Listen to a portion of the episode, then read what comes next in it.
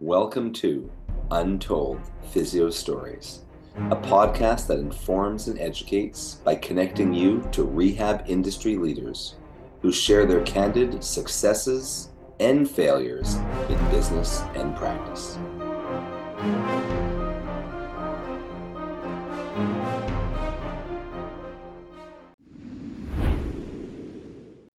Welcome back to another episode of Untold Physio Stories. If you guys have actually been listening to season four, you would know that Jason and I have had one or two episodes where we thought was going to be episode one. So we, we might have said on several episodes, I don't know, two or three, that uh, it was the first episode of season four. But another thing we're doing with season four is uh, we asked listeners or blog readers for their own Untold Physio stories. And we have our first submission here with Dr. Allan Bronstein. Um, it's Doctor, right? Doctor, yep. All right, great. And my co host, Jason Shane, is uh, celebrating Family Day to date this podcast. Uh, probably won't uh, be live on Family Day in Canada 2017. So he's, he's off with his family, and I am here with Allan. Welcome to the podcast, Allan. Thanks for having me. It's a pleasure to be on here. All right. So, what's your story? Uh, this is a story that that comes from um, really early on in my career. I've been, I mean, I've been a PT for about three years now, but it really started um, right around three or six months when I first started treating, and it, it really taught me just to kind of stick to you know the a solid clinical exam and really stick to my guns as far as the exam outcomes I found. And this is a story where um, this guy came in. He was around sixty years old, and uh, he he was recently retired.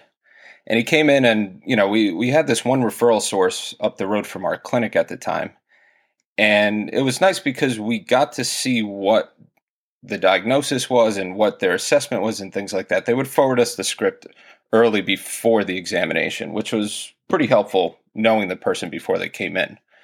And you know, he kind of wrote the, the, the typical thing on, on, there. He was a spine doc. Um, you know, he said he said um, lumbar radiculopathy. Performed some McKenzie extension exercises, and on the precautions, I noticed it said moderate hip OA. Just basically be cautious about hip range of motion. So the guy comes in and, you know, immediately I got the vibe from him that he did not want to be there. I mean, I, I picked this up right away. He kind of had his arms crossed. He was a little cranky about, about coming in so early to see me. So uh, I kind of stopped my subjective and talked to him about that. And it turns out he really has this big mistrust for the medical community in general.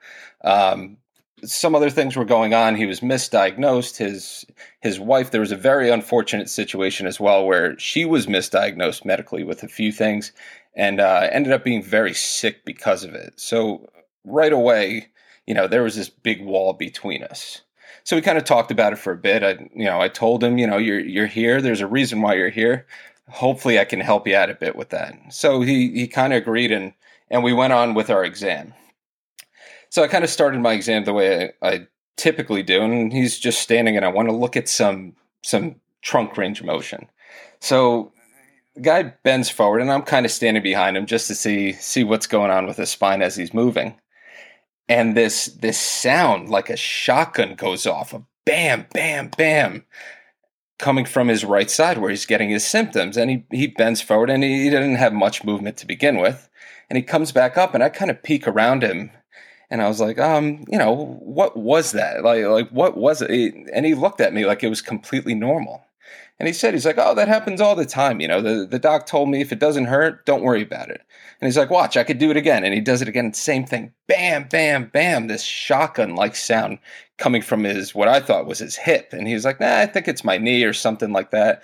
So we kind of talked about it, and I was like, I think it's your hip. And, you know, again, he kind of got frustrated with me. He's like, listen, the, the doc looked at my hip, they took x rays, everything is fine. I've got some arthritis. It's my back where I'm getting the pain. So I'm like, okay, we sat back down, we were talking for a little bit. And, uh, you know, he was getting some referred pain down his leg. But again, the pattern was very, very odd. It wasn't like your typical um, referral from the spine. He was getting some pain across his across his groin, down the anterior thigh, into his shin, down the posterior leg. It was kind of all over the board, which again didn't sound like a true referral pattern to me. So, you know, we looked over a few more things. I, I put him up on the table. I was looking at his hip range of motion, and the guy had nothing going on in his hip, like 50, 60 degrees of flexion. Couldn't even get him back to neutral with internal rotation, clunking, clicking, all this stuff. So, you know, I, I, sat him up and I told him, I'm like, listen, I, I know they took a look at your hip, but I, I really think, you know, we have two issues going on here, your your back and your hip. And I'd really feel more comfortable if I if I talked to, you know, your doc before before um we continued with more care. And again, he got kind of frustrated, and I thought he'd never come back if I just ended it there. So I, I kind of gave him a few like core exercises or something like that, just really simple neutral spine stuff, just to kind of keep him at least a little bit happy, just to see what would happen. So he goes on about his way. I, I give the physician a call. I, I kind of tell him the same thing this horrible crepitus, lack in range of motion, his gait pattern, everything kind of pointed hip to me. So the physician was like, "Yeah, I, I, I totally agree. He has some hip stuff going on, but we took an X-ray. It's it's not as bad on the X-ray as we would expect. But you know, I, I gave him an injection into his spine, and he actually said he had some leg improvement. He felt a bit better, and then he came back a few weeks later. I gave him his second injection, and same thing. He he got a little bit of improvement. So I think it's coming from his back mostly. So I said, okay. So the guy comes back in for like one or two follow ups with me. And he was actually doing a bit better. You know, his, since he was retired, his big hobby was like carpentry work. And, you know, I gave him a couple more, more core state type exercises. We did a lot of problem solving, what he can do. Um, and again, he said symptomatically he was doing a bit better, but clinically, he wasn't really improving much. He would still get that horrible crepitus. I didn't even want to reproduce it again in the clinic. It it kind of it kind of gave me like like the chills every time I heard it. Um, but he, he was doing a bit better. So I was like, all right, let, let's just see what happens over the next week or so. And then about a week later, he he gives me a call, and he's just in horrible pain. Um, he says he, he's not sure what happened. This kind of came up overnight, it seemed like. Uh, no real trauma or anything, but he, he could barely put weight on his leg.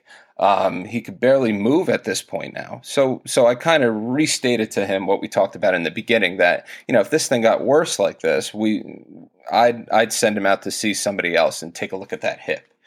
And he sort of agreed with me, but he wanted to give his doc a call as well. And I totally agreed. I said, that's fine. Um, so what ended up happening was his doc actually said, you know what, the injections didn't help, PT didn't help. I think you need to go see a spine surgeon, and sent him out to see a spine surgeon. And he went out to see the spine surgeon, and and the uh, again a local guy reassessed him and and said, nah, I don't think so. I think it's coming from your hip. And actually sent him to one of our local hip surgeons who did a follow up x ray and found that his, his hip was completely fractured at that point and he actually ended up having a total hip replacement the next day. So about a week or so passes by. You know, I figured I'd give him some time. We kind of talked on the phone a bit, and come to find out that the original X-ray that was taken probably missed the diagnosis because it was actually taken about four or five months before that when he had his original complaints. He had gone in there, they did an injection, he felt a bit better. So, three or four months later, he started getting some more symptoms. So that's when he actually came back in, and they never did a real thorough follow up exam. They basically just sent him out to PT to see me. And un- unfortunately, I-, I wish it wouldn't have happened to a guy like this who already mistrusts the medical community.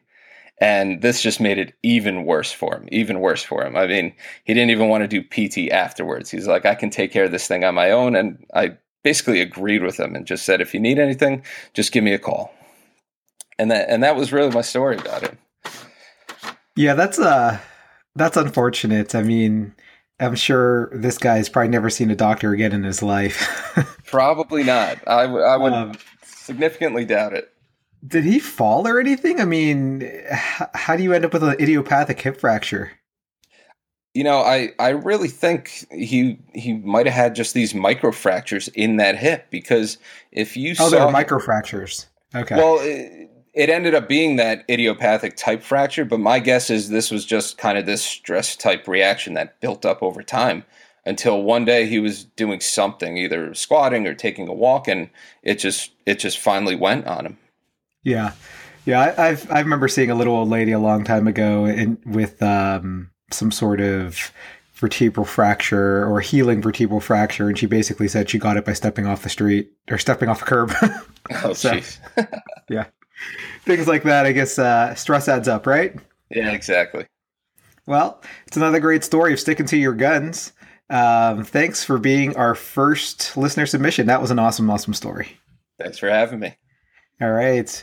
So maybe Jason will be back with me next time, maybe not. But thanks for listening to another awesome episode of Untold Physio Stories. Please leave us a five star rating on iTunes, or I guess don't if you don't like us. Uh, we could use some constructive criticism once in a while.